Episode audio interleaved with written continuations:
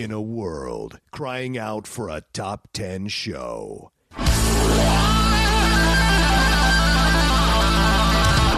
John Roca and Matt Nost are here to bring you the top 10. Take it away, boys.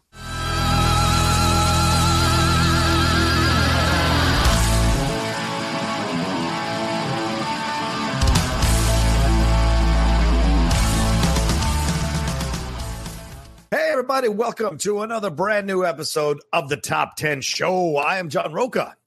I am Matt Nost and uh, excited to be here another week doing the top 10 show. Uh, I hope everybody out there is staying safe. Um, what do you got?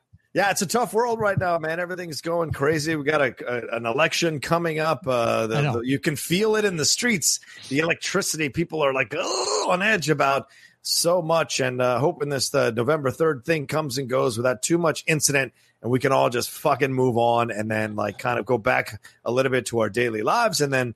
You know, there's rumors about a vaccine, so we're going to hear about that. Um, but we're also hearing the numbers spiking up across the world, Matt. So it seems like we had we had felt like we were on top of it and we were the odd ones out. Now it feels like we're just in the bowl with everybody else where the numbers are high and we're trying to kind of figure this all out and navigate it and what have you. So that's crazy right now. That's for sure.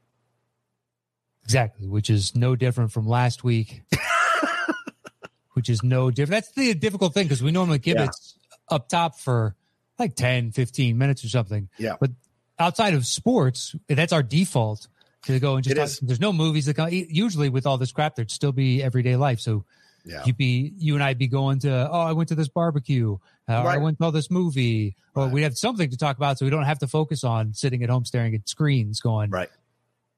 I think the Mayans got the calendar wrong.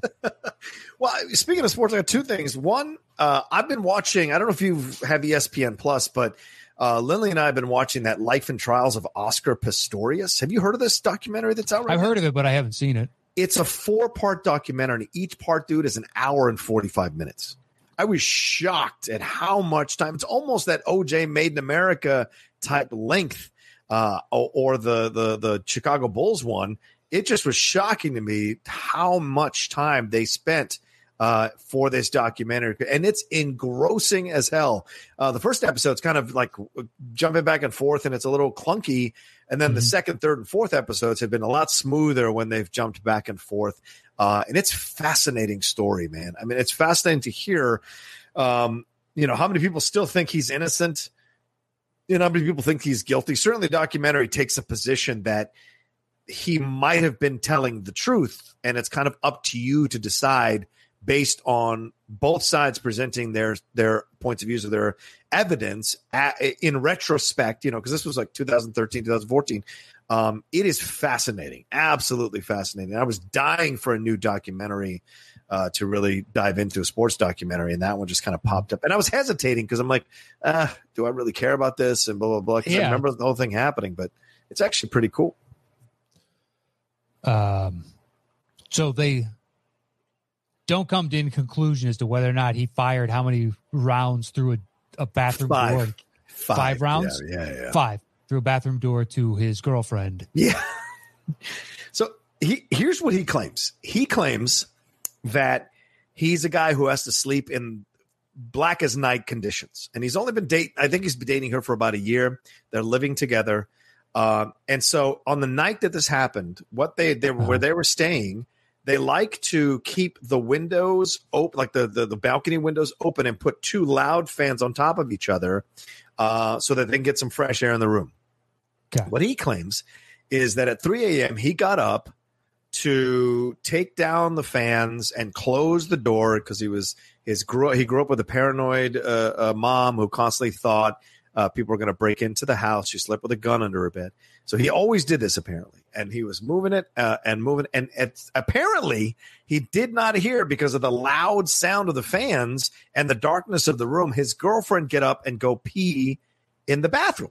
Uh, and so when he's turned off the fans and puts some jeans over the green letters of the uh, of the uh, audio system that's there in their room, he hears her open the window. Now here's the opening of the window. He doesn't know. It's her. Apparently, according to him, he doesn't know that it's her. uh, and the loud sound of the window freaks him out. He thinks someone's breaking in. This is what he claims.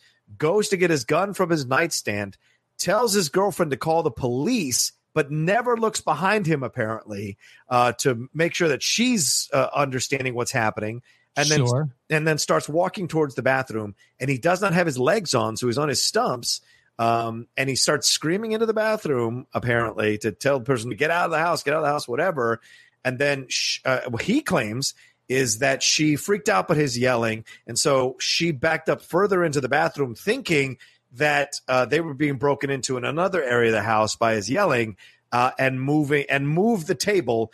And when uh, that was in the bathroom because it was in the door, uh, she had closed the door rather on Yeah. the bathroom. Uh, and uh, There's a uh, table in the bathroom. yeah, there's a table for the magazines apparently that they read while they were uh, pooping or whatever. Uh, and when she moved the table, he freaked out, thought it was an intruder, and uh, or thought it was like was completely believing that it was an intruder, and then shot five shots through the door, and then backed up, backed up 18 seconds all the way to the bedroom, sits down in the bed, then realizes that she's not in the bed, and then thinks that it might be her goes to the door, tries to knock down the door. He can't. Grabs a cricket bat back in the bedroom, then slams onto the door, knocking out the panels, grabbing the key, opening the door, and bringing her out. And he's screaming the whole time. And apparently, he opens the doors that were closed on the balcony, starts yelling out for help. Um, but you know there are witnesses who claim they heard they were fighting. There were there were men, women screaming, a woman screaming, and then a man screaming, and the sound of shots. So it's I, I just don't buy his story. I just don't buy that you wake up I hear an intruder and you don't check in physically or facially check in with your girlfriend to make sure you know what I'm saying? I think the only way that you could sell me on this is if they had a picture of his mom from like whatever 1950 something. Yeah, yeah, yeah. and she's in bed and just like grimacing in her sleep, but you can tell her hand is on a Glock under the pillow. Just like, okay, he grew up a traumatized household. We have.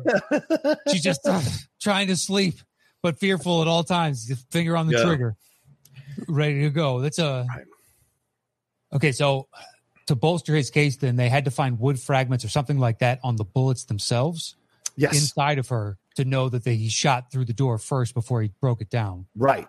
And what's interesting is that her parents cremated her right after the funeral, which was only a few days afterwards. So they had done the autopsy and then they cremated her, which is very interesting. Um, Why? I, I mean, how long are you supposed to wait? Well, in my mind, you keep. A, I, I, I'm not blaming the parents, right? I'm just saying, in my mind, you keep a body alive, or keep not alive, but keep it around for a while, even bury it, just in case there's any kind of situation here.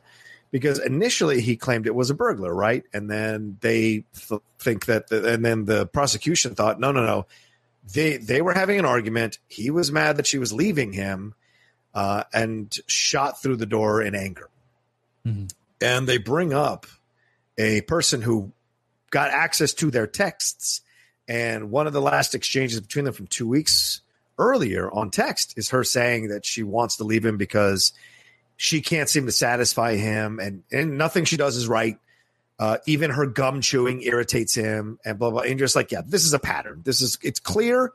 Uh, uh, the defense is like well that's only like you know uh, four there's only four arguments in the 1000 texts that you looked at. And it's like well yeah but those kind of arguments kind of betray what's actually happening in this relationship. So it's a fascinating doc dude. Yeah, it's hard to genuinely come to judgment yeah over. that's why i think it's count. fascinating yeah yeah yeah Yeah. Uh, still not going to watch it. Don't care. okay fair enough I'm, I'm glad you dig it. That's cool. yeah, yeah yeah if anybody's listening and, and wants to sink into it it's it's a good thing to distract yourself some new What was the other sports thing? You said you yeah, how about the Lakers, buddy? We haven't talked about this. Them winning the title uh, 17 times now. Is LeBron greater than Michael Jordan? Is it a waste of a think that- conversation? I think it's kind of a waste. Okay. Um, but it's the discussion is getting interesting for me personally. Sure. But I still think he needs to do like a- couple more. If you can get a three-peat with the Lakers, would be massive. Mhm. But this late in his career and et cetera, et cetera, et cetera, it'd be Yeah. unassailable because he's got so many other, you know, incredible feats. Yeah. Yeah. Uh, so I- the counting numbers for his playoff stats alone are just bananas. Yeah, man. It's mind blowing I mean- to think about. It is. And the fact that he's never had a serious injury, uh, what that little groin thing last year was the first big one he's ever had, except for that Yeah. mysterious backish whatever when he just wanted to go down to Miami for two weeks in the middle of the Cavs season and came back rejuvenated. Yeah. He doesn't get hurt for a guy his size who's still in the finals. You watched him; he's going into the lane Yeah. a tremendous amount for a 35 year old. It's really impressive. Yeah. It is. Uh, but congrats. Uh, My favorite part of it now is all the crazy Laker fans are like, all right, so we're going to trade for Brad Beal. We'll give the the Wizards Kuzma, Danny Green, JaVale McGee, and a first round pick. Who says no? I think the I think the Washington Wizards hang up as soon as as soon as you say and a first round pick. You no, the second you lead with Kuzma, they hang up. The Yeah, well, lead. That's really the only trade chip they have, unless they want to try and do a sign and trade after KCP resigns, Yeah. or yeah, they don't have shit. They ain't got shit. I love all that with the Lakers. Hey, what you think we should go get Chris Paul? How are you gonna get Chris Paul? How? Have you put any thought into this? Or are you just pulling names out of the fucking air? You're like, okay, how are you going to get Chris Paul? How are you going to get to 43 million? Are you trading Anthony Davis? That's fucking, you trade LeBron? How are you doing this? It's fucking great though. It's been all that. Oh, I wish Sam Presti would record that conversation if that ever happened and then put that out. Put out the conversation. I just cackling the whole time into the Exactly. phone. You think, you think Daryl Ah. Morey would be our equipment manager? What? Daryl Morey. I mean, he stepped down. He's looking for a job, rehabilitate his image. I don't know why I'm making the LA guy sound like like this. Who's fucking Hey, Daryl? I'm from the West Coast. Oh, Hey, Daryl, you talking about. China? Oh, Daryl. Oh. Oh, it's man. been great. They did, I mean, so delusional. They already have the most delusional fans anyway. Oh, yeah, yeah, yeah, yeah. Dude, it's been, we haven't won a championship in 10 years. Oh, fucking cry me a river. cry me a fucking river. You don't know what it was like to have Robert Sacre on your team. Yeah, I do. Just a different version, but yeah, yeah, I do. Oh, Robert I Sacre. had to suffer through three years of three years. Shut the fuck up. I've heard so Oh, many yeah. Laker fans do that one. Fuck Oh, off. oh yeah. Eh, well, I mean, look. I mean, there was nothing left of Jimmy after that performance after Game Five. Like he had Nah. left. You you knew it was going to be a yeah. You knew it was going to be just a complete. Same thing happened after game three. Yep, game yep. four, he came out and it was just more passive because he was spent. Yep, yep. He can't do it by himself. And having uh, Dragic hurt, having uh, uh, Adebayo in and out, it just didn't. You couldn't find any consistency. Yeah. And i if I think in two years, Herro would be the precise wingman that he would need. Mhm. He's just, he's 20 years old. Right. So it's still wildly impressive yeah. True. True. for a 20 year old. Like, okay, this dude's confidence is through the roof. He's going to be, hopefully, he doesn't do that year of regression like Tatum did after he almost got to the finals. Oh, that's right. Yeah. Yeah. yeah. Yeah. The next year, he was, we were all expecting the moon and he was, he was good. Right. He but we were working things out. expecting, yeah, inching towards great. Yeah. And he got there. He's there now. He's inching towards like, well, this guy could be a top tier every year now. I, I don't hear the, any of these Lakers fans who are like last year when they were looking at the finals going like, oh, well, Toronto, you know, they won because Golden State was injured and blah, blah, blah. Where are these Lakers fans talking about how Miami Heat had a bunch of injured stars or injured starters as well? every year It's practically. like, yeah, exactly. It's, it's, it's part of the game. It's always something, you know? you can't, yeah, you can't take away from what they actually did because they just played the team that was in front of them. Yep, exactly. And that's how you Do you- win a title. Yeah. Do I think if the Warriors were at full health across the board to start that series that they would have won? Yes. Yes, I do. Fair enough. But they weren't. I mean, it's a lot of wear and tear. That's why it's even more impressive with LeBron. I mean, just continues to do this and doesn't have. It's amazing. It is utterly amazing. Do you think Ty Lue is the right decision? I don't think Ty Lue is the right decision. Do you think Ty Lue is the right decision? I have no idea. I Yeah. have no idea. I don't know what kind of coach he is. So yeah. Yeah, yeah. everybody swears by him. So there's got to be, you know, where there's smoke, there's fire. I said if he's not bringing LeBron with him, it doesn't really matter because LeBron was the general That's- on the court. That's what we'll find out. Yeah, yeah. Someone did make a good point though, how he has won titles for coaches that are not going in the Hall of Fame. And I thought that was actually a really excellent point. How Ty, Ty Lue uh, and uh, Frank Vogel, I mean, those guys aren't going to go in the Hall of Fame, but like He, you Spoelstra, certainly. Uh, uh, maybe, maybe you're right. Going. Spoelstra's totally going. But like Jordan never did it for a lesser coach than Phil Jackson. And you can argue that Yeah. uh, both Lue and uh, Vogel are lesser coaches than Spoelstra. But I mean, how many. Phil Jacksons are there? Right, exactly. I mean, Popovich It's is basically the next- Popovich. yeah, And then Red Auerbach. Yeah. Uh, and I think and I think Brad Stevens, if he can figure it out and go on this little run, Brad could be one of these guys too. Yeah, if If right, true, good point. If right, but Yep. Frank and Ty have a leg up because they've already done it once. They at least have gotten there. Frank's Yep. going to get to continue to coach True. LeBron AD. I, I don't know if that's going to change. I sincerely doubt the Lakers would deviate from that plan. So, true. I mean, Anthony Davis did opt out, but he's already said, I am re signing. And that was the most uh, useless press release in the history of press releases. Yeah. Uh, Where would he go though? Is this trouble? Is that why he's opting out? Is there trouble? Come on. He said he was going. Well, yeah, it was- that was sentence A, and sentence B was, and I'm resigning. So you didn't finish the tweet to sentence B. That's your own fucking, you know, fault.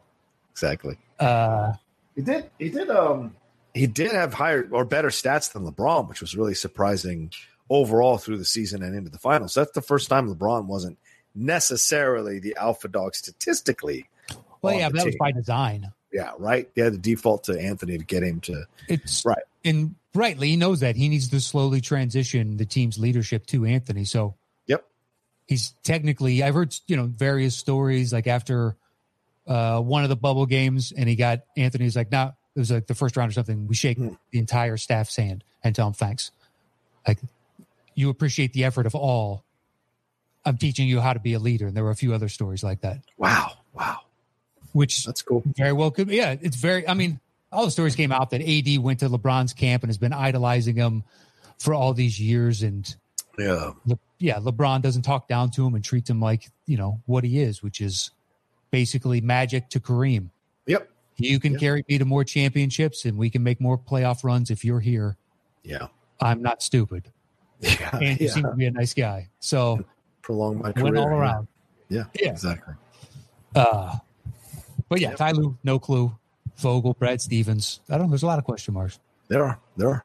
We'll see what happens as the new season starts. And Gold State will be back to full health. So we'll see if We'll Steve see. I mean, right now it's January 15th.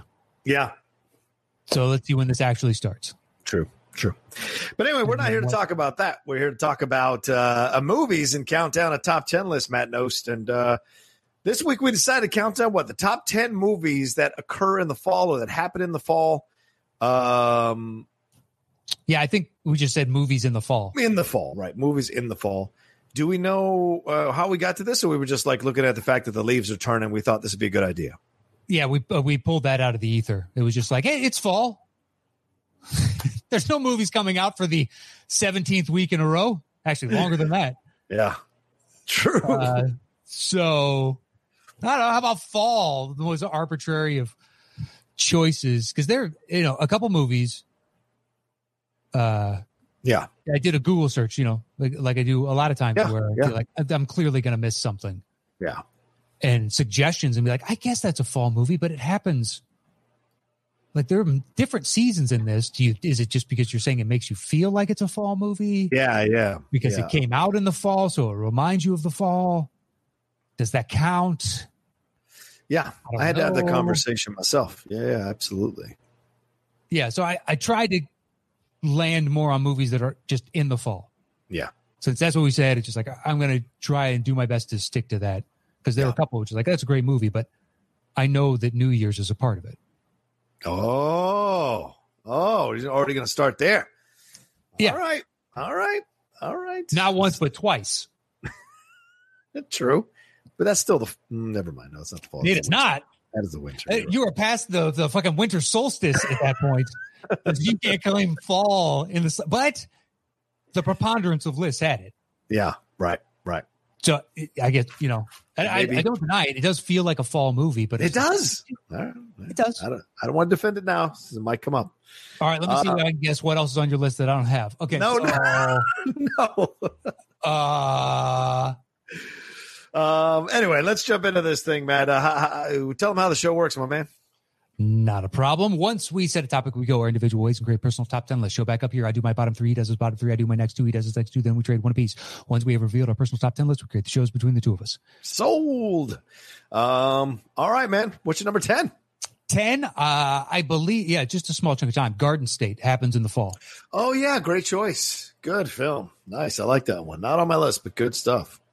Um, nice. Uh, you know, Braff plays a kid who is an actor out here in Los Angeles, but he's really a waiter. And his mom passes, and he goes home to kind of to deal with burying her, but also to try and reconcile with his dad and figure out who he is and what he wants. And he meets up with Natalie Portman, and uh, they have a really genuine connection in that. Oh movie. yeah, yeah. It's really surprising to see how much chemistry they have in that movie. It's what Mm-hmm. sells the movie to me.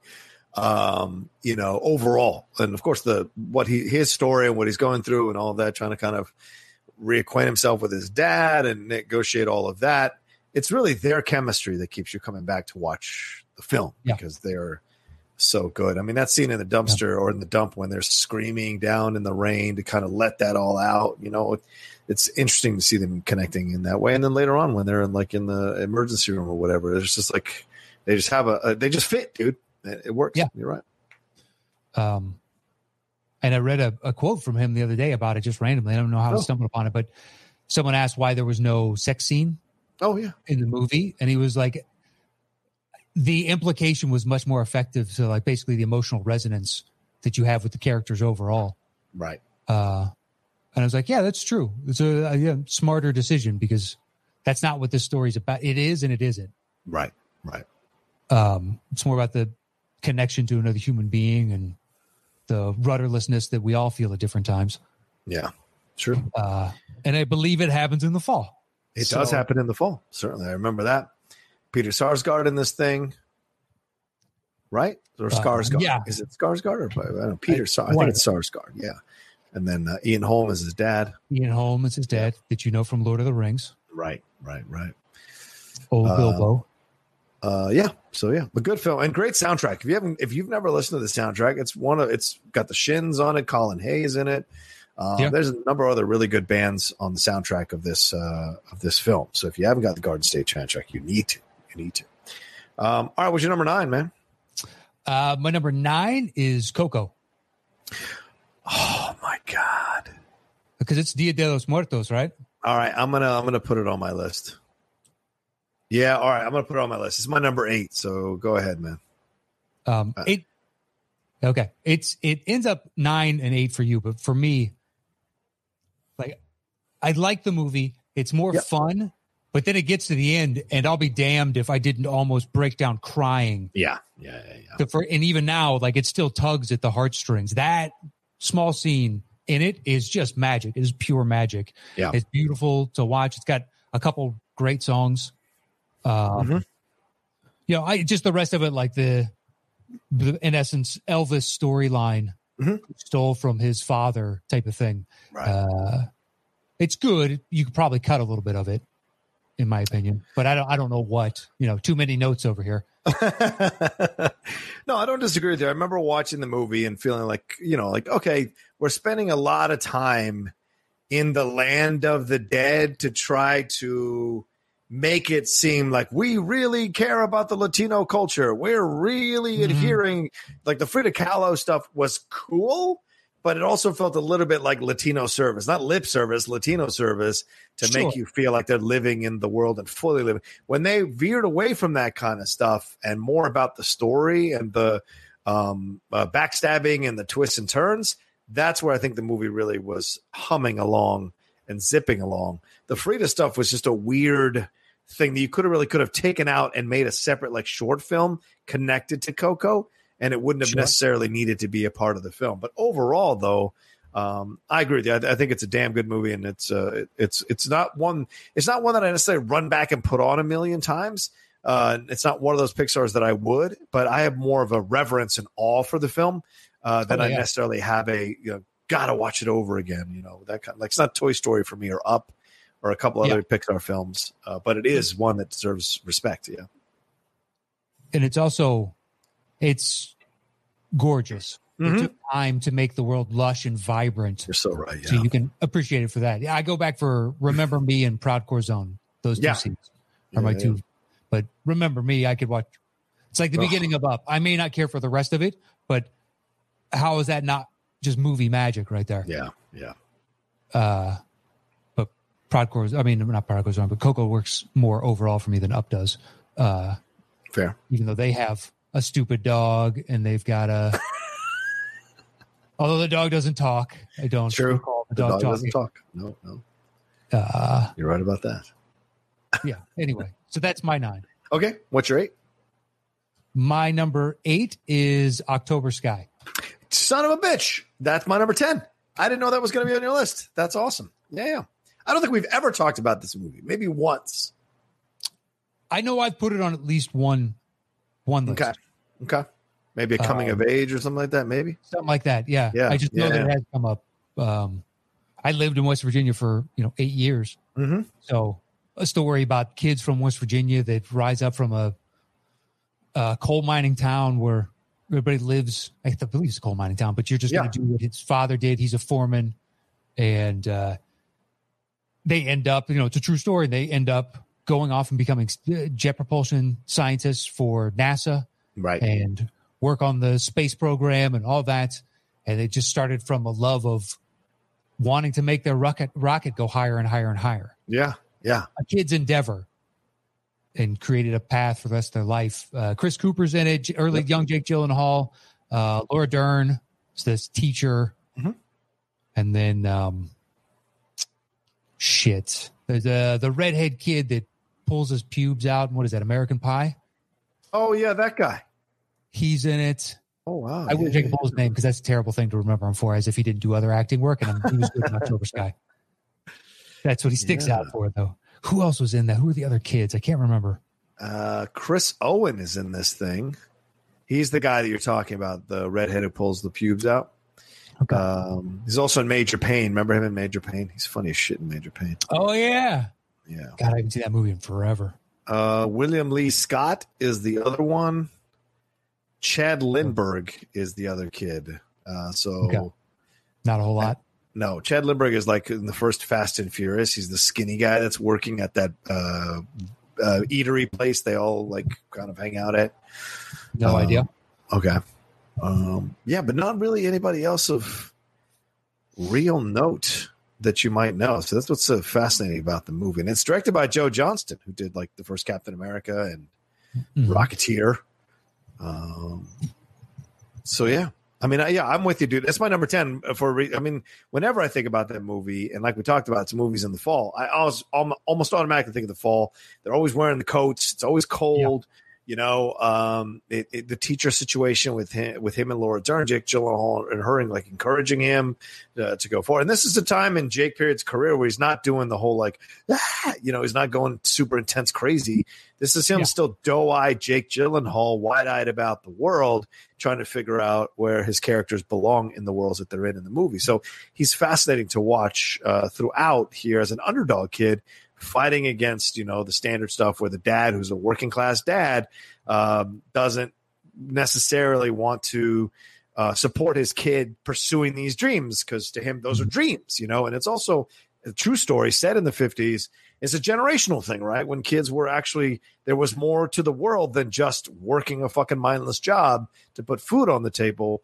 Uh, their kids were dreaming of bigger things. And of course he does accomplish uh, a lot of things as he goes forward in his life. So but there is that battle between what my dad wants me to do and taking the chance to pursue my education. And most fathers want what's be- want their sons to try and daughters to try to achieve the best they can in this world. But sometimes there are fathers who are just like want to keep you close because they're afraid that you're going to fail and be nothing and you know uh, you're not Yeah. really a man you know that kind of stuff.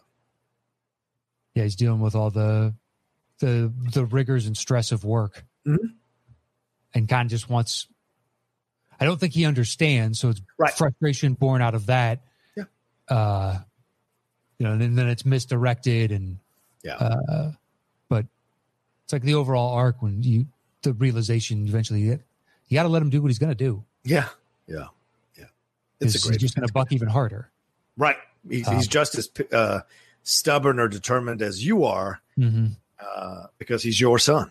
So you got to understand that. Yeah. I love that film, man. It's so good. Surprises on your list. That's cool. Um, uh, my number nine is uh, uh, since we jumped off, that was your eight, so that was my ten. So my number nine is Big Daddy. Okay, sure. Yeah. I always think of the fall with this. It always feels like the fall again. It's like, you know, the cold. as you see the jackets and blah, blah, blah. But I also want to, because it's one of my favorite Adam Sandler films. I, I know I bash a lot of Adam, Adam Sandler films, but there are a few that I thoroughly, thoroughly enjoy because the heart's in the right place. And I think Big Daddy is one of those ones for me. The relationship he has with the kid, you talk about chemistry, such great chemistry between them. Rob Schneider is funny with the character he plays throughout the whole movie, but the storyline, right? And even the jokes that are at uh, Leslie Mann's expense, they still work overall. They're not necessarily Okay. overall mean, but they're still funny. Uh, and but his intention here is to connect with his son, uh, connect with this uh, kid, and and figure out where he goes uh, with his son, like how to be a dad. Uh, and I think his dad is Harold Ramis, I think. And so they have their conversations about like what, what it was like to raise him, uh, to give him advice. So there's a lot throughout the movie that I find to be very charming and funny and and a great slice. And I constantly feel like when I'm watching it, that's the fall, you know. So Sure. Hmm. Um, I haven't seen it so long. I did like it when it came out. Hmm. Uh, Scuba Steve is stuck with Yeah. me. Scuba Steve, Scuba Steve, yeah, He can call himself whatever he wants, and he can wear whatever he wants, and you know it.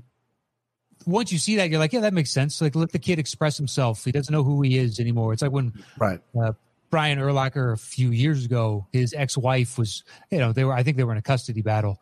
oh wow, she went on Twitter and was like, "Oh, he let our son wear a pink jersey. Like, can you believe that?" And he's like, "He's four. Who cares?" yeah, that's ridiculous. That is Yeah. ridiculous. I, as soon as I saw it, I was like, "Yeah, who cares? I'm wearing a pink shirt right now." I love it. Look at it. It says rollerblade. I respect it, man. Buddy of mine had it. He was You wear it well. I was like, "I'll take that. I'll, I'll take that for your hands." Uh, Catherine hates it.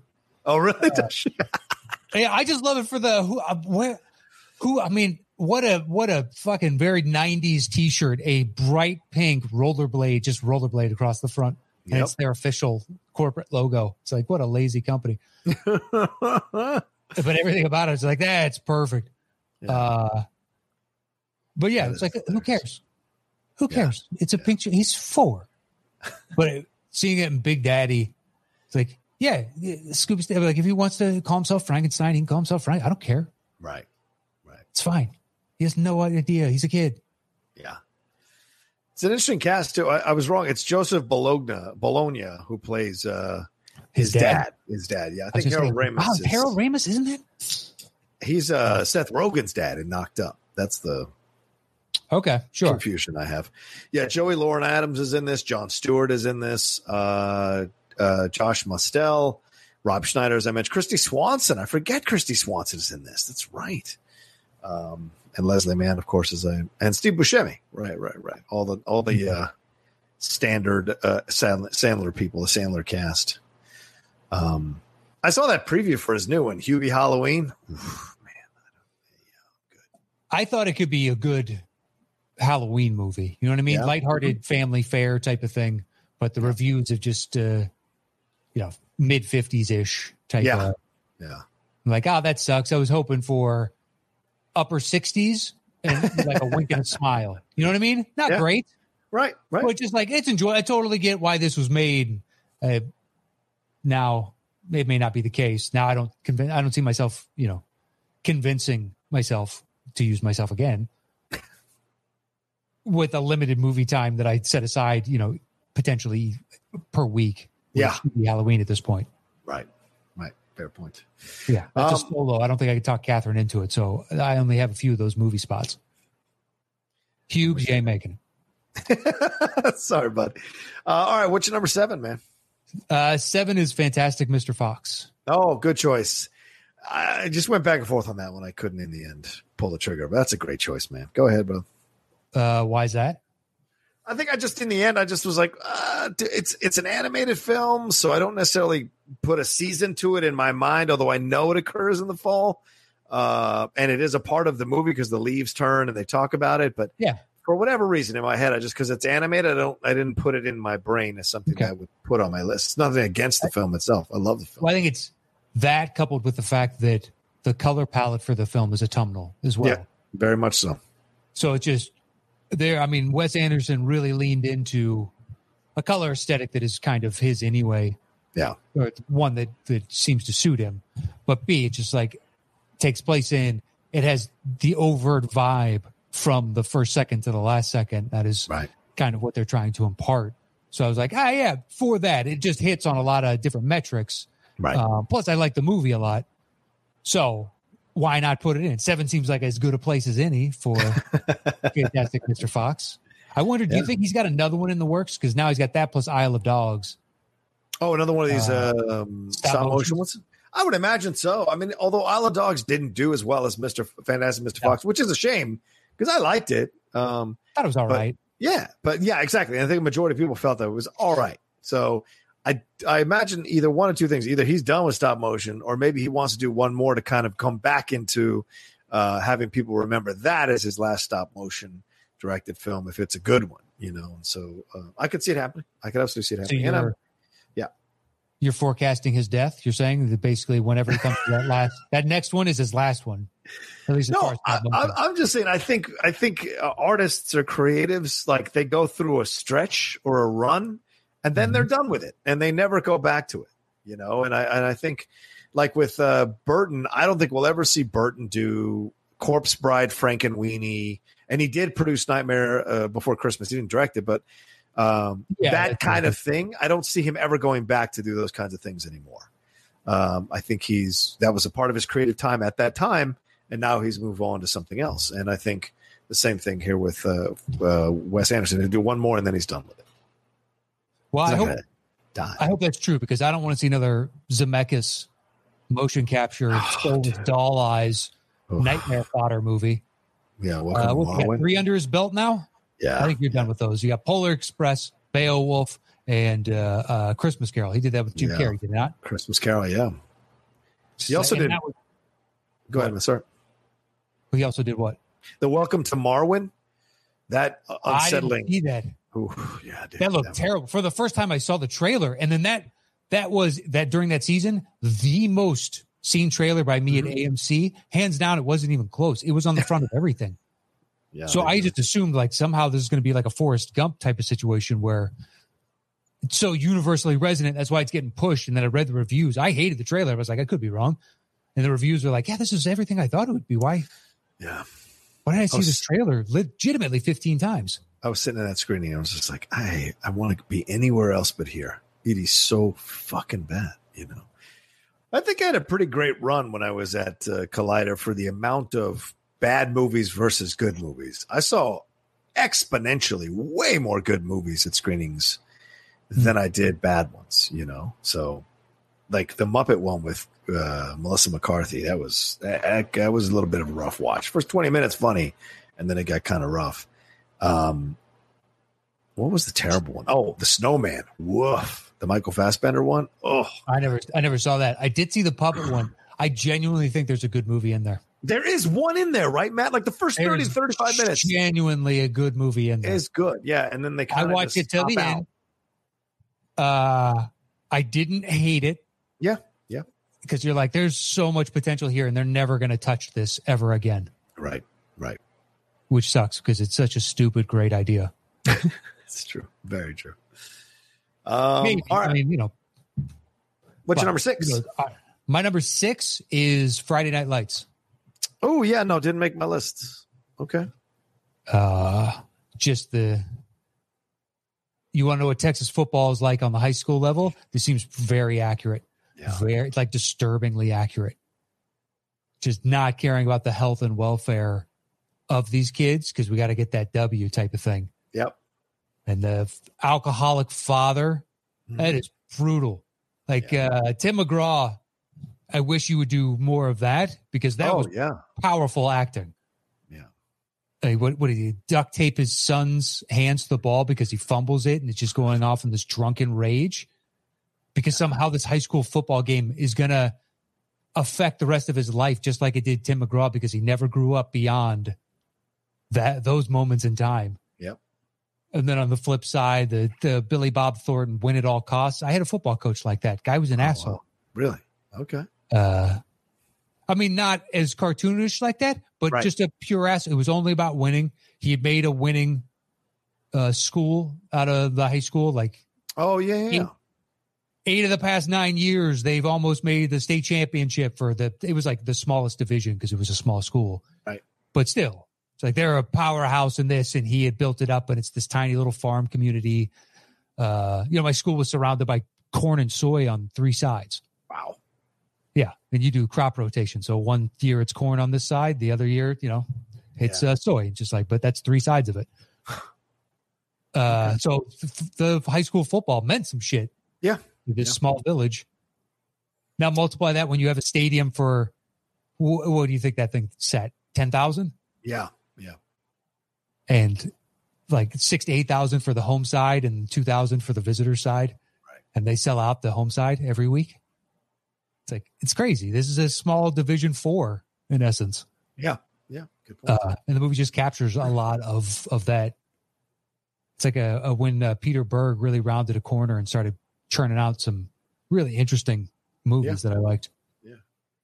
Yeah, I liked the movie. I thought it was a good movie. I, I don't know why I didn't feel the magic for it that I normally do for sports films that are good. Maybe it's because it's got more of a darker approach to it, more of a sadder approach Yeah, to it. It's much Uh, darker. Yeah. I mean, Billy Bob was great in this movie. Lucas Black is great in this movie. Um, you're right about Tim McGraw. Absolutely. It's great to know he has that gear, you know, because that's, that's one of the things that I hate about Blindside is like they pushed him completely to the side and it was like an ancillary character. Uh, and he could have done so much more with that role, you know? That movie's not good. Mm-hmm. It really it's is paint by numbers, fucking terrible. Yeah. and the fact that she won for that is, Yeah. you know, it's Pacino's Scent of a Woman. Yeah, exactly. And Paul Newman, Color of Money. Yeah, exactly. Yeah, we all agree that you're great. It's, you know, here, Yeah. Gravity is what she should have won for. She was great in Yeah. Gravity. gravity's awesome. Yeah. and she carries it entirely a la you know uh, Tom Hanks Castaway style. It is just Yeah. us and her. Yep. That's Yep. not easy to do. Right. She's a Uh, great, great actress. Um, so is that your six? Yeah, that was my six. What do you got? Okay. All right.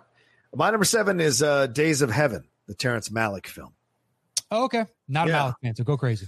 Yeah, uh, lo- absolutely love this movie. Um, it's a, a young, very young Richard Gere, uh, a very young Brooke Adams, and I think it's a very young Sam Shepard. Um, and it's like Yeah. it's just like you talk about with Fantastic Mr. Fox. The entire vibe of this film was very autumnal. The colors, you know, the wheat, uh, all of that. Um, Brooke Adams and uh, uh, Sam Shepard play this young couple who come to work uh, Mhm. for this rich guy on his um, uh, property and the set during the Depression, I think, around the Depression. Sorry, and then uh, Richard Gere is the rich guy, and he starts to take a liking to Brooke Adams, uh, Okay. and so it becomes a thing where there's this like triangle, you know, where they're going to go, what's going to happen, and blah blah blah. And the Days of Heaven is more of an ironic uh, title more than an actual you know actual meaning title you know and so it's it's, it's these Oh. days these so supposedly these days of heaven but they're really hell uh, Yeah. because of the battles between and of course stuff happens Like- to the farm yeah what were you saying Well, the the high school are the best years of your lives. There's a lot of people that would beg to differ. yeah right right I enjoyed my high school experience, but uh, I went to a smaller school, so yeah when I hear other kids like, "Yeah, I had a graduating class of 2000," like I can't wrap my head around that in high school right because my my class was so small. I knew everybody. yeah Um, so just so much easier to have a bad high school experience when you're that large because you're just an, a, a faceless number in the crowd. right Uh, yeah it's an Yeah, it's, I- a- it's an interesting story because it, it, it, Sam Shepard is like, and because it shows like the that they're like these characters who are very poor. Mhm. So uh, Sam Shepard tries to convince his girlfriend, who's Brooke Adams, to like uh, accept the overtures from Richard Gere so they can trick her, him into marrying her so they can take his money, like essentially take his money and, and Okay. what have her. And then, but she ends up actually starting to have feelings for him, and so it becomes very, uh, I don't know, it's much more uh, convoluted than they were planning, and it leads to all kinds of shit that happens. It's it's one of Malick's greatest films. It is not like what you see now. It's not a stream of consciousness film at all. It's a very clear beginning, middle, and end to the movie. Very linear beginning, middle, end to the movie. It's just what he does with the cinematography and the shots. Um, You constantly feel like you're in the fall of the movie uh, throughout. So yeah, Well, maybe maybe that's a Malick that I would enjoy. I think you. I think that. Uh, I think Badlands. Um, it's when he starts flying in the in the late uh, in the '90s into the 2000s when he starts doing the stream of conscious stuff that I think is Yeah. not is is where he, loses you, man. Yeah, And usually, I just like you love that shit. yeah, yeah. yeah. I don't care. Hey, just a snapshot of their life. But if I can't pull out the philosophical meaning that you're trying to impart on top of it, is where you lose me. And then now I just associate that with Malick of, I don't know, it's going to be this long drawn out question, Mhm. and you're left to decide on your own. And I don't feel like that. I don't know. Yeah. I guess maybe just because I've been disappointed too, you know, a, handful of times from him now that I just don't want to be disappointed again. Yeah, I mean, I think like Thin Red Line and the New World were him like kind of moving out of what he had done before, uh, but still having a little bit of the linear stuff to it. But he was adding more of the stream of consciousness stuff through it. And then when he goes Tree of Life, and then into the Wonder and Knights of Cup and all, that's when he fully like goes, "Woo! I'm out there. I'm out there, out Yeah. there." You know, and so, but these first two films, Badlands and Days of Heaven, those are linear films told as normal films would be told, and the cinematography is incredible. And Badlands is what that uh, song by um, Bruce Springsteen's about Nebraska, where he's talking Mhm. about sit with that girl and they go on a killing spree and whatever. That's what that is. The young Martin Sheen, young Sissy Spacek go on a killing spree through Nebraska, and it's a pretty great fucking film. So both those films, I think, uh, deserve a bit more conversation or uh, Okay. I don't know, a bit more attention than they get sometimes because people get lost in all the stuff he does now. So, um, all right, then my number six uh, is uh, Good Will Hunting. Uh, that's a punt. Okay, all right, fair enough. What's your? Uh, are, are we taking a break at this time or no? All right, what's your five? They're they're front ended. Okay. Uh, my five is Rushmore. Oh, great choice, man. Another Wes Anderson. All right, Hey, he likes the fall. You know, he does. He does like the fall. Yeah, well, there's another one that you could, pro- you know, hypothetically choose as well. you could. Yeah, yeah. Good point. Yeah. I don't, I don't know if, I mean, if you really wanted to, you could take a lot of his and say that they're in the fall. There's only a handful that just like, no, that's distinctly summer or Right. that's distinctly winter. Right. Um, but any, anyway, neither here nor there. Rushmore, I mean, really announced him and Schwartzman, uh, to me and I would assume most people. Yep. Yep. and then kind of not to say that Bill Murray's career wasn't already what it was, but for some reason, like this kicked it into like a. We always knew he had the possibility of doing these type of roles, but he got offered them more often. I Mm. think in my head after this, Yeah. because like Lost in Translation came afterwards, or uh there was just you know he had a run where he's just starting to do most Yeah. of the super serious stuff. Yeah. and still haven't gone back and watched all of Bottle Rocket though. I can't. I've stopped. It's not. I tried. Twenty I've minutes tried. in. Yeah, twenty minutes in. I was like, nah, this ain't for me, man. It's so Uh, weird. yeah. All the rest of his, I'm by and large a big fan of. Some of them I'm like, hey, I'm good. I don't need to see it again. But it's not like I dislike the movie. Just Right. you have enough movies now where if I'm going to watch a Wes Anderson, I'm going to watch one of these others. It's like the Darjeeling. I, I can't. I that the Darjeeling Limited and Bottle Rocket, both twenty minutes in, twenty five minutes in, and I was like, I don't give a fuck about what's going on with anybody here. It's not cute, quaint, Okay. uh, or it's being too cute for cute's sake, and I just I can't. And some people feel that way about all his films, so I respect that. But those two are the ones that just kind of go too far out there where I don't give a shit about them, uh, about anybody in the film. So I just I've never finished Yeah. either one, and I don't anticipate that I ever will finish either one, to be honest. So. yeah, he still has like occasional misfires. Not that Yeah. it's like Moonrise Kingdom, I thought was good. Yeah. It's like, oh, that was good. walking out, but I don't know if I ever need to see, see it again. And other people are like, "Oh, that was one of the best of that year." I'm like, okay, you know, to each their own. True. Uh, it didn't have quite the same punch, but something like Rushmore, I can still watch it. Oh yeah, Rushmore's The- imminently watchable. It has just a, a fantastic scene. The "Oh, are you?" Because they're they hate each other, but now there's this new rival that comes in.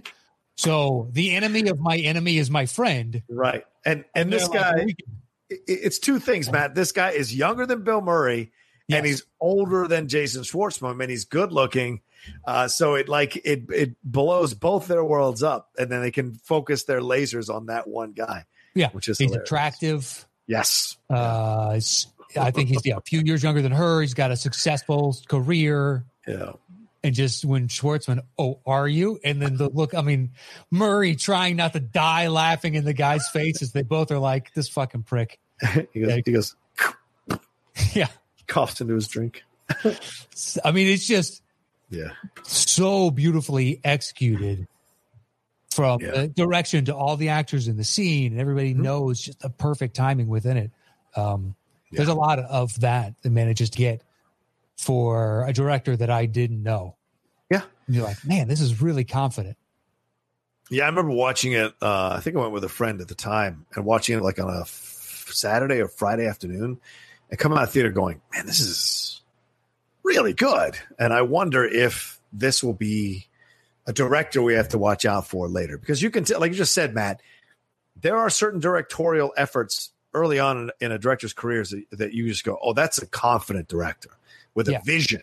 You know, you could argue he's an auteur because his films are so distinctly unique, and Yeah. uh, because of that, you know, his films are he is an auteur in my opinion, and that Rushmore is like him because I don't think Bottle Rocket is as much, but I certainly think Rushmore is when he's like, okay, this is what I can do uh, when I tell a certain story, and it works. So I mean, Brian Cox is hilarious in the film as well.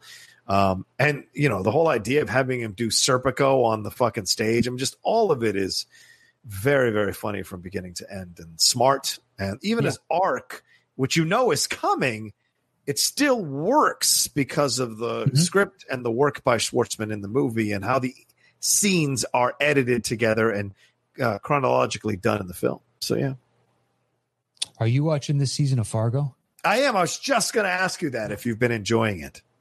Well, do you buy Schwartzman? Um, I, yeah, I mean, I don't. I, I think he's. I mean, because he's Talia Shire's kid and he's Coppola's like blood. Sure. I, I can see him getting ruthless, but he's pathetically ruthless. So I haven't found him to be believably scary. Um, but I do think he's pathetically ruthless. Um, I'm more impressed with Chris Rock, who I don't expect much from as an actor at Great. all. Yeah, I mean, I'm shocked. I don't know where he went to class for the last ten years, but he has become a fantastic actor. Um, across the board, everybody else, and every time Schwartzman Hmm. comes on, I like it. And at the same time, just like, I'm not buying you as mob. Him and his brother. Yeah, yeah, yeah I believe that dude is crazy, but the whole like eyes open the whole time. Yeah, Maybe by the end of the season, I will really appreciate the choice. right. It's like um, when uh, the brother showed up on this past weekend, uh, past season of Ozark. Did you see that? I know. I don't watch Ozark, so Oh, uh, dude, I haven't started that one. Is that episode whatever of, uh, of the season he's uh, they bring him in this past season, Mhm, mhm. and by season by episode like eight or something, say it's ten, it's eight. If it's eight, it's six, whatever, Okay. six or seven. And he has one of the most beautifully acted scenes I've ever seen on television, and it's just basically him monologuing, and it is fucking emotionally powerful. okay? All right. Uh, but Okay. to start the season, I was like, I don't, I kind of like this guy. I don't know. but by the time we got to there, it's like, this dude is, where has this dude been? How is Yeah. this the first time I'm seeing, I'm seeing him? Yeah. that is, you know, it took 10 years to be an overnight success type of thing. Right. Right. That's like Carrie Uh, Coon. First time I saw Carrie Coon in Gone Girl, I was like, "Who the fuck is this?" And then you Mm-hmm. go back through her resume. Like, God damn, I, I've seen her in a million things. She just never really kind of Yeah. popped off. And then you saw her in Gone Girl, and then right after that, her season of Fargo, uh, The Leftovers, and you're like, "This is a fucking great actress," you know. And so you're just like, it takes forever to just kind of get seen finally in the right project once and for all. I think Jessie Buckley is killing it in Fargo, man. That nurse, she is so good. Yeah, she is, and Yeah. she's the quintessential Coen character. Even though Right. they're just EPs now, Yeah. but she fits really well into that world. Mm-hmm. Yeah, I like the family across the street, the yeah, the nuclear family, and the sister that comes back, and that was Yeah. it's a fun storyline. And yeah, it's one of the more impressive shows because every season new cast, Yeah. completely different story. They're just here to tell an interesting story that's crime related. Yeah, yeah. I love it. I- I'm so so happy because I was a little worried. And then having Ben Whishaw in there as the Irish kid. I mean, Ben Whishaw, of course, is Yeah. In in the Bond films. But I love him as an actor, man. So seeing him kind of get a chance to do some character work within the the scope of this show is great. Just great. Um. All right. So that so that was your number five. That's my five. All right, my five is uh, Halloween, 1978's Halloween. That is a punt. Okay, all right. What's your four? Uh, my four is Hoosiers. That is my three. Yeah, I like it. Good choice. That to me is just pure fall. From the beginning to the end, pure fall. Yeah. Even though high school basketball season usually finishes in spring, and I think that you know there is a moment with like uh, the snow because of Right. uh, uh, Dennis Hopper's character being living out in the, as an alcoholic in that shack and whatnot. But somehow it only exists as the fall in my head. This was like Yeah. one of the exceptions of uh, others. It's I don't know. Yeah. yeah. it goes both ways. I, I'll understand the argument. To me, Hoosiers though is, you know, you brought up the October sky. They're wearing the flannel jackets. Yeah. This is the cin- cinematic equivalent of a flannel jacket. I agree. The the the the uh, the wool, whatever they're wearing, and then the the, the hats and the, the I mean, sorry, the gloves and the hats, and then seeing the leaves. They're she's constantly raking the leaves, or the leaves are blown across the street.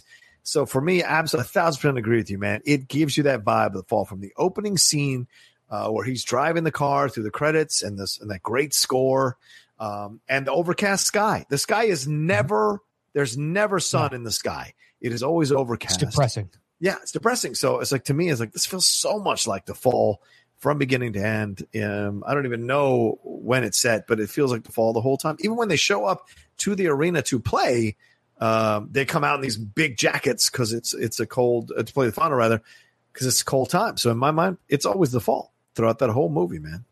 Yeah, even though we know it's not. Yeah, Yeah. I don't care.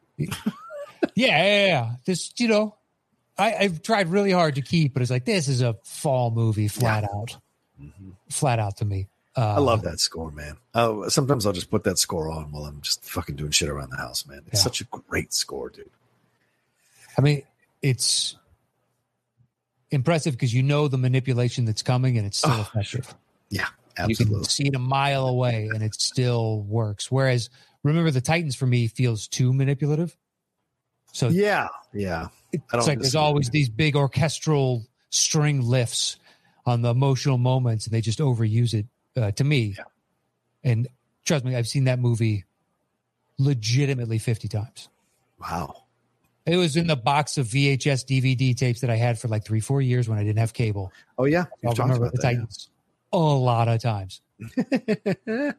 Is it good? Yeah, yeah, yeah. I'm not going to argue that. It just now after having seen it so many times, it's just it, it's manipulative to me. yeah, Um, whereas Hoosiers, like I know it's coming, right. but I don't care. Although Hoosiers does drag a little bit more in certain spots. You mean the score story- itself, or the or the sh- or the no, film? the movie. okay. Um, th- it just adds to more of the depressing. Yeah. Okay.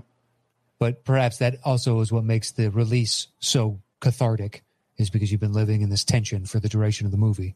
Yeah. Yeah. Jerry Goldsmith did the score for this one for Hoosiers. So yeah, great stuff, man. I, I, I yeah. Anyway, whatever. I'm just talking out my ass now. I just love that fucking movie so much. Yeah. so. Um. All right. So yeah. I mean, Your four? my four is uh. What? I was going to say, it, uh, I said that, but then I thought you were going to say something about Hoosiers. So I didn't want to cut you off. No, no, no, no, no, no. Uh, we've talked about it ad nauseum, dude. People know uh, how much we love that movie. Okay. Uh, my four is Knives Out. Oh, great call. Yeah, I just I that one as I was like I- like you, I Google sometimes throughout, and then I just was like, what's something that's come out in the last few years, and then just kind of looked it up that way, and I was like, oh shit, right. Yeah. Totally. Every time that movie is completely a fall movie. They're all in the fucking sweaters or the pullovers, and you know the, you see the leaves on the ground. And there's there snow on the ground at any point? uh, I, no, I don't remember if there's snow, but there might be. Man, in retrospect, like when they're remembering certain things from the past Okay. in their interactions, I think there might have been some snow. But the film Yeah. itself totally takes place in the fall. At least I think so. Sure. Yeah, I, I honestly can't think, but I can't. I can't picture snow. Mm-hmm. So otherwise, it'd be a fall. Well, it'd be a fall or spring. We I don't know, Mhm. but it's not Yeah. winter and it's not summer, obviously. But I'll give you fall. Sure. Yeah, Knives Out, great call. I would put that on my list. It's a damn good movie, man. I like it. I watched it again the other day. It was on. It's on Amazon Prime, and I was just like, man, this is actually really fucking good. Because sometimes people go like, oh, it's so good, and you're just like, I don't know. You all are that group think for me a little bit. I'm like, eh. and then you watch it, and you're like, well, actually, they're fucking right. This is actually damn good, and the script is great, and the performances are all fun. Um, it's great to see Don Johnson and Jamie Lee Curtis getting to sink their teeth into a fun role, you know, later on as actor, later on in life as actors. So I just didn't through and Ana de Armas, who's absolutely fucking gorgeous uh, cute as hell, seeing her play the character that she's playing and everything she goes through, and of course LaKeith Stanfield, who's great, and Daniel. What are you gonna say about Daniel Craig? He's, I'm sure Daniel Craig Yeah. must be so fucking happy, man. It's like I'm done with it. Now I can go. Like I've got money for Well- the rest of my life. I can go do what the fuck I want. You know. Will though? Will he be able to? Knives Out is a great first step. Yes. Just don't want him to fall into the Pierce Brosnan, Tim, Timothy Dalton, Roger Moore. Right. Didn't Right. do diddly shit afterwards because they just kind of became Bond to us all. Yeah. Logan Lucky was great too. I thought he was great in Logan Lucky. Yeah. So if he gets more character work, which is what he was doing before he became Bond, he wasn't the lead in films, Mhm. uh, but he did do Defiance, which a lot of people like, while he was still doing Bond as a lead in that one. So I think there's definitely potential. Yeah, it's not great. It's not great, but it was the lead. Yeah. Uh, but I think there's one of those- you find out who he is and be like, oh, he did this movie with uh, Liev Schreiber Mm.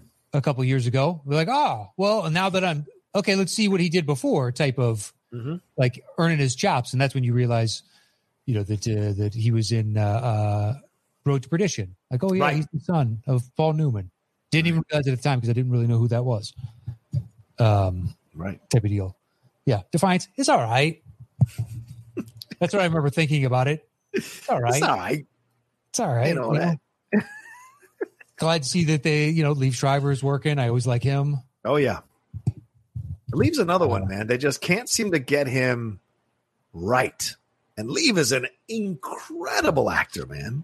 Like Ray Donovan, which is not a good show. I don't care what anybody tells you.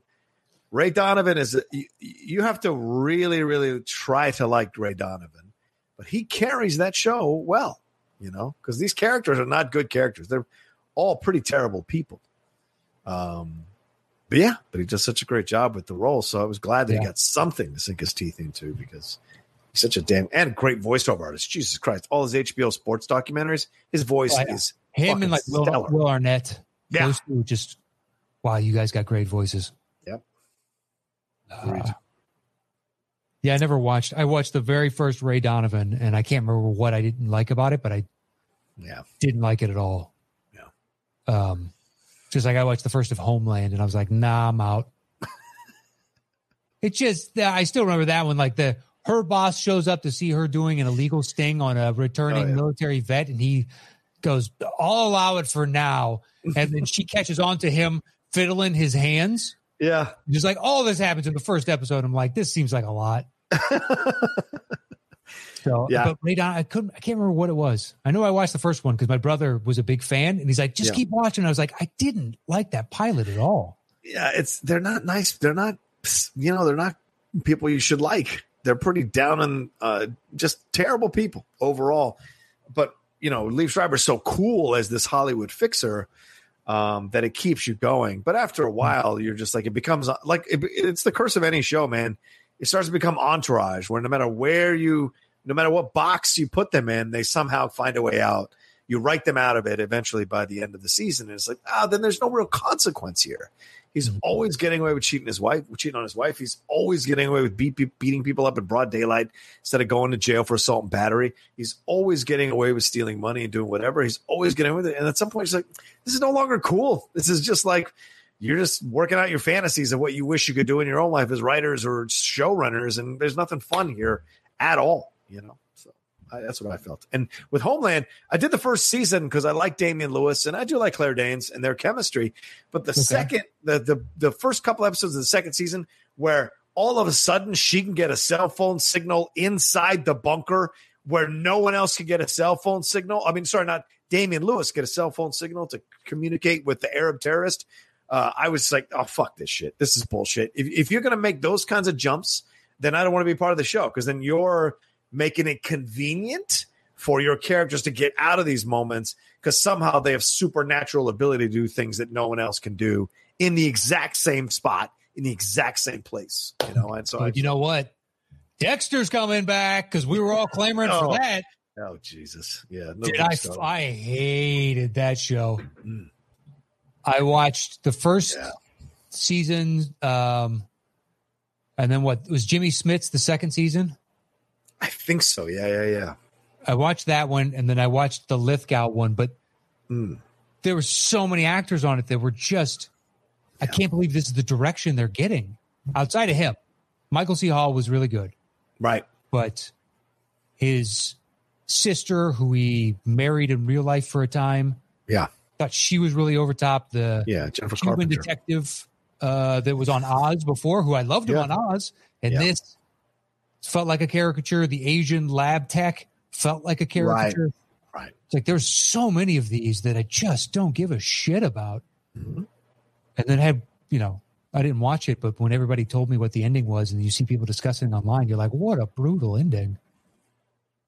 So glad I got out of this show years before. Yeah, everybody tore it apart. Yeah. So it feels like, you know, Michael C. Hall, who uh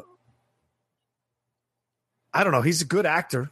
Uh, but he, He has is. never really kind of like, you know, been able to do anything since Dexter of note or that's caught on. So Yeah. it seems like he's just coming back to this thing. Yeah, six feet under foot, which was great. That's a good film, a good show. Uh, but he's never been able to do anything since. I mean, his his Jack Kennedy was absolutely horrible in The Crown. So it's just like, eh, you know, whatever. Uh, great. Try try and get this right again. You you've rarely seen Jennifer Carpenter in anything, or Yeah. hardly any of those actors you've rarely seen in anything. So maybe they were all like, "Oh, are we coming back? Great, let's come back and make some money and stay alive and pay our insurance and whatever." So we'll see. We'll see. I'm not excited about it, but that's for sure. Nope. All right, what's your? I guess we're up to your three. Is that correct? Uh, yeah, punt from before Halloween. oh, okay. Cool. Cool. Cool. Cool. just a movie set in the fall, obviously, but it's pure Yes. fall. It's the only time of year that I watch it Mhm. is in the fall. Uh, I don't really pop on much horror, so I can't remember the last time I set out to watch it. But this would be one of a handful of horror related that I would gladly, if it was on, I have zero problem. Uh, even though they shot it here Oh yeah. in the summer, I believe. Yeah. Like the bags of leaves they had to collect after each take because they only had so many leaves. They were using like leaf blowers to make it look like there was, you know, fall wind and all that shit. Yeah. Yeah. Uh, yeah. But in the background, you can see palm trees every once and again, I believe. Uh, so, Hey. okay. I mean, they made it on a shoestring budget and it ends Yeah. up, you know, it's like cost 50,000 to make and it made 20 million at the box office, something Yeah. ridiculous because it's good. It's Oh, yeah. limitations of their budget ended up forcing them to make decisions that made a much more psych- psychologically terrifying and Right. more effective film for me, at least. Yeah.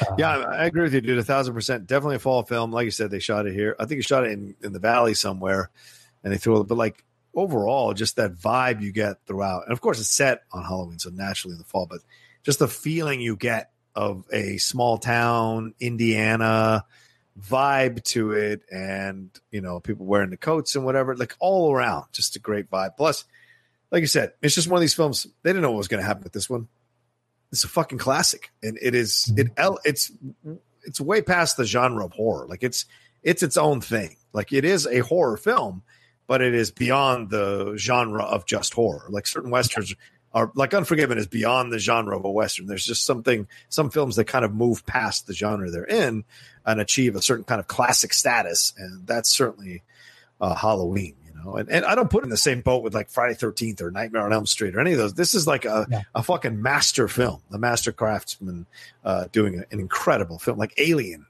You know, those are the, those Yeah. are just master craftsman films. You know. Yeah, they elevate above the simple genre. Yeah. Yeah. Yeah. Yeah.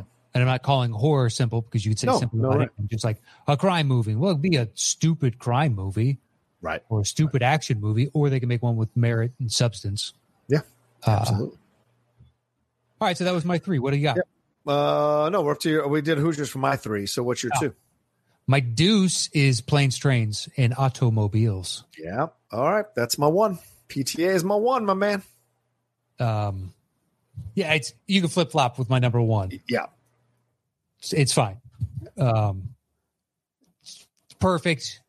Do, do, do, do, It's- do, do, do, do. Yeah.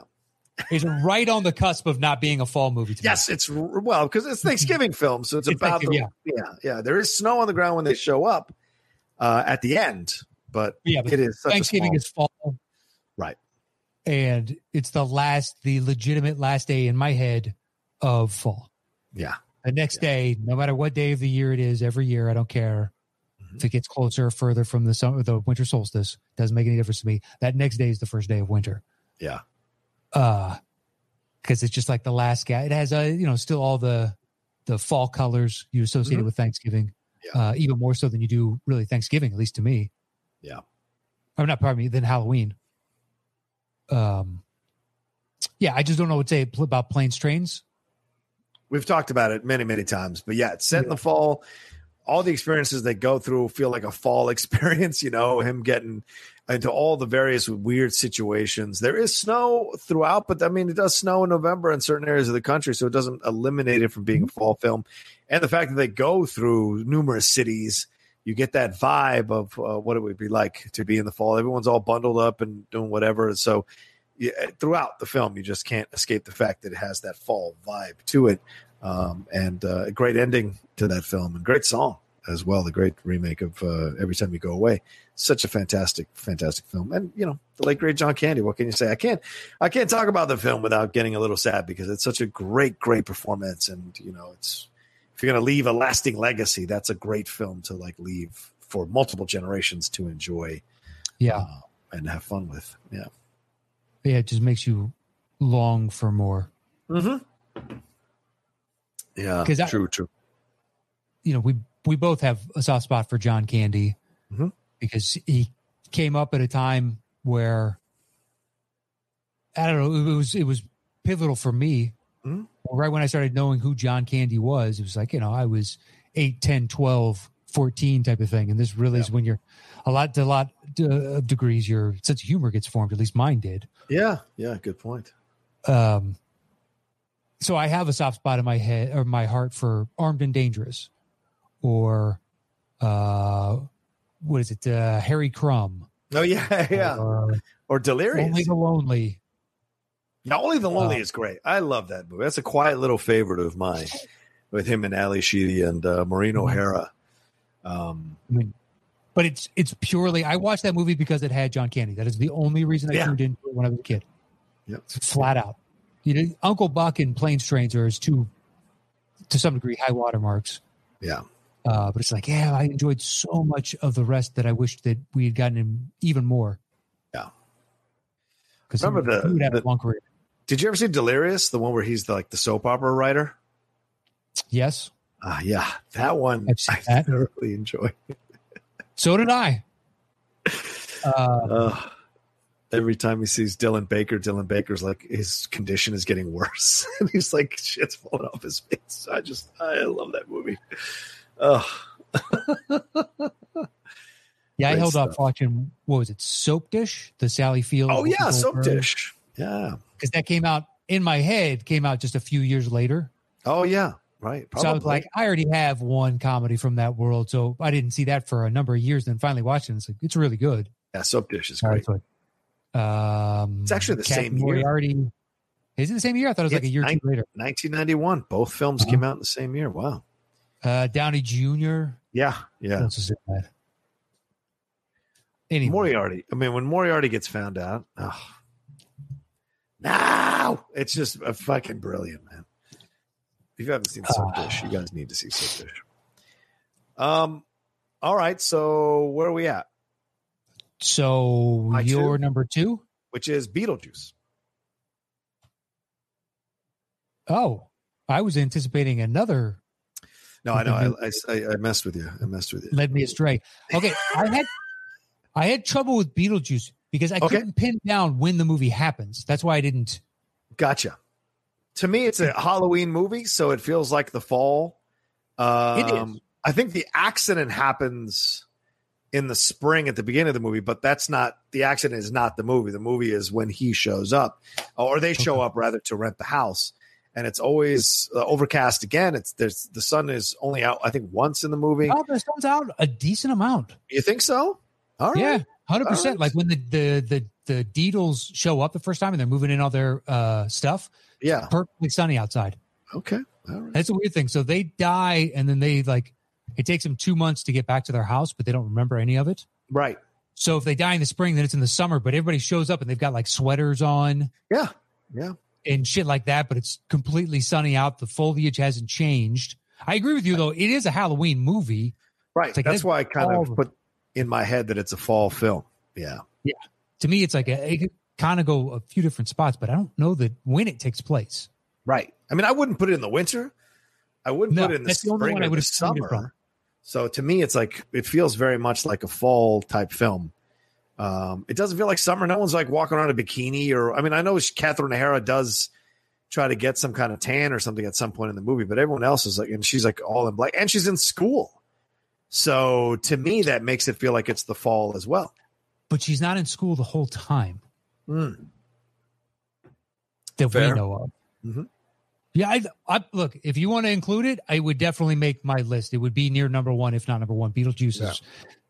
I really hope the the sequel is going to be good. Like I am. Yeah. There Yeah. have been others.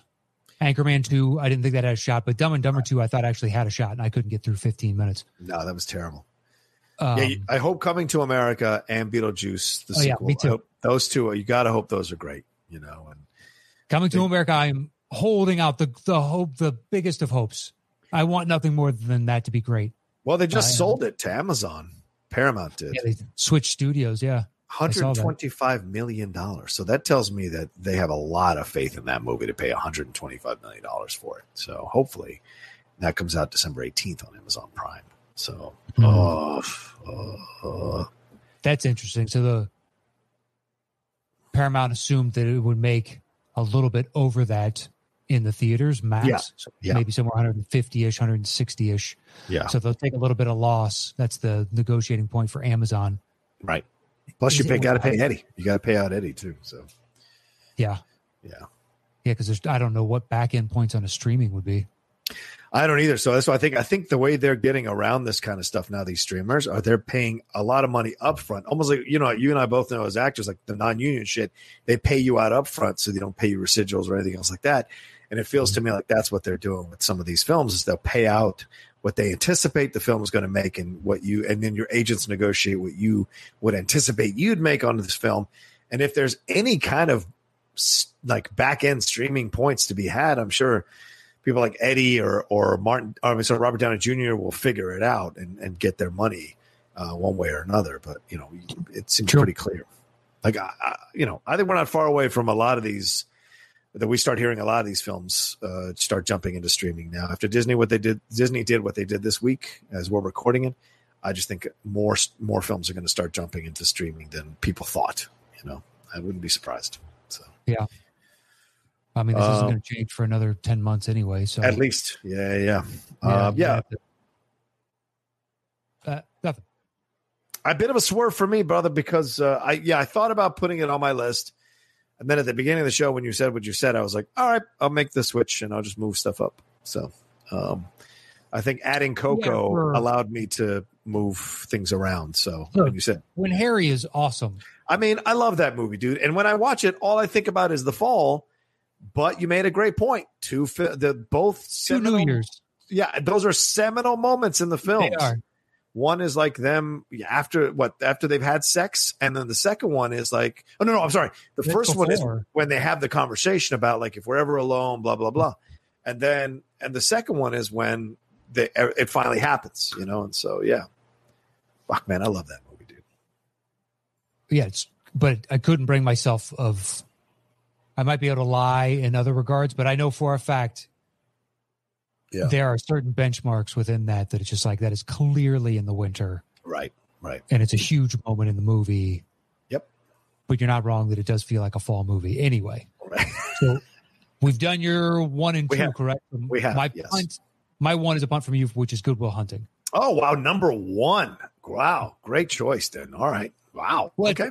Yeah, I would take that or Planes Trains. It just so reminds me of the fall, Totally. and Totally. uh, you know that's as far as I know, that's when it takes place. Like he's he's a janitor at MIT type of thing, but it's early Yeah. class season, and before he bounces because he bounces before there's is there there might be a little bit of snow on the ground at the end of the movie. Yeah. Um, but anyway, I mean, it's Good Will Hunting. It's, another one. It's like planes, trains. What what Yeah. exactly can we say that we haven't said fifty times that other people have heard about? Um, let, let's see what what can we find. Is there anything? It was filmed in the greater Boston area and Toronto. They shot it for five months. Wow, that seems excessive. 1996 is when they shot it. Um. Yeah. Yeah. Yeah. Yeah. Yeah, I'm clutching at straws as to what we've never discussed. Yeah, it, there isn't much. I mean, Minnie Driver. You can, we can. We've talked about her. We've talked about the Ben Affleck Matt Damon relationship. We've talked about. Uh, um, oh Wow. fuck! What's his name? that directed it. God damn it, my brain. Gus dude. Van Sant. Gus Van Sant. We've talked about Gus Van Sant and his Mhm. direction of Casey Affleck, Cole Hauser, Hauser. um, right? Robin Williams, uh, Stellan Skarsgård, their Ah. relationship. Um, May Mayhem's brother, who you saw in Oz, is the How You Like Them Apples pony. oh, right. Yeah, that guy. That's right. That's right. I, Uh, I know from Oz. I'm like the dude from Oz. He's in Good Will Hunting. Still don't know his name. I love when he showed up in the Kevin Smith, uh, the the whatever it was, the Crooks Two or whatever it was. Uh, I didn't that- see that. They did a yeah, they did a, a thing where Jay and Silent Bob went to Hollywood. It was like a vignette, uh, and they were on the set for Good Will Hunting Two hunting season. Is a hunting season's over, something like that, and then uh, he ends up shooting the dude instead of the apples thing. he ends up shooting the guy, so it's funny, man. Um, so yeah, so there we go. Um, but yeah, great. I mean, this this the film just feels like the fall from the way they're dressed. If you've been on the East Coast, you've been in Boston around that time, the um, just the vibe of it overall, the things they're getting into, the things they're doing, all of it feels very fall like. Uh, and plus, she's in school; she's at the university, and it Mhm. doesn't feel like spring. So the other alternative is fall because she's not going to summer school. Yeah. Uh, so yeah, yeah, absolutely. And no, no way they're wearing turtlenecks and you know '90s equivalent to starter jackets. The- Yeah. the Ben Affleck character. Right. If it's not that time of year, it's, it's going to be hot and muggy and whatnot. If it's summer, so Exactly. Exactly. Um. Uh, all all right. right. There we go. All right, so that's our uh, separate uh, lists of the top ten movies in the fall. We're going to put this thing together. Uh, oh, I got to go get the bongos out of the closet. I'll be right back. All right. So I would assume then that it probably goes planes Halloween. Goodwill go next? Or Hoosiers? Hoosiers was 3 4. So whatever is one, I think it was five for him on Goodwill, maybe six. Um, All right. where did you have? Where did you have Goodwill again? Uh, Goodwill's number six. Okay, so what I've got is planes, trains. Yeah. And then Halloween. Uh, I have Hoosiers at three. Where do you have Hoosiers? Let's think. So we have Hoosiers three, four. Where do you have Halloween? Halloween's five for me. Okay. I screwed that part up. All right. So then I think Mhm. the way we've done it in the past, Goodwill would then go to, then Hoosiers, then Halloween. Okay.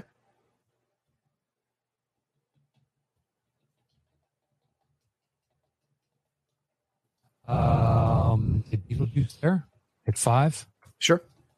That's my number two. Uh, where do you have Rushmore? Uh, Rushmore is number. No, I don't have Rushmore on my list. Oh, that's right. Yeah, yeah, So we have Uh, in common October Sky and what Coco, and that's it, right? yeah, yeah. Towards the back end of our lists. Um, Uh, okay. My next nice is Rushmore at five. mine is Knives Out at four. All right, and Knives Out. Let's do Knives Out. Rushmore, then what? October Coco. Yeah, that works. Where are we at now? Uh, the last one. So I've got my number six. What do you have? Uh, let's see. We put Planes Trains. We put Beetlejuice on there, right?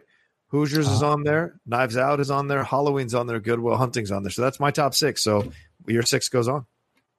All right, Friday Night Lights. It is, and we're done. Nice, nice. All right, let's jump into this thing. The top ten films set in the fall. Yeah. At number ten. Friday Night Lights. At number nine. Coco. At number eight. October Sky. At number seven. Rushmore. At number six.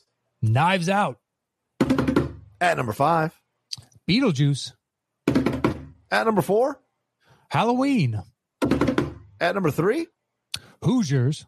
At number two. Good Will Hunting. And our number one film set in the fall is. Planes, trains, and automobiles. Ah, those aren't two pillows. Um, all right. Well, there you go. Another successful show. Agreed. Um, Agreed.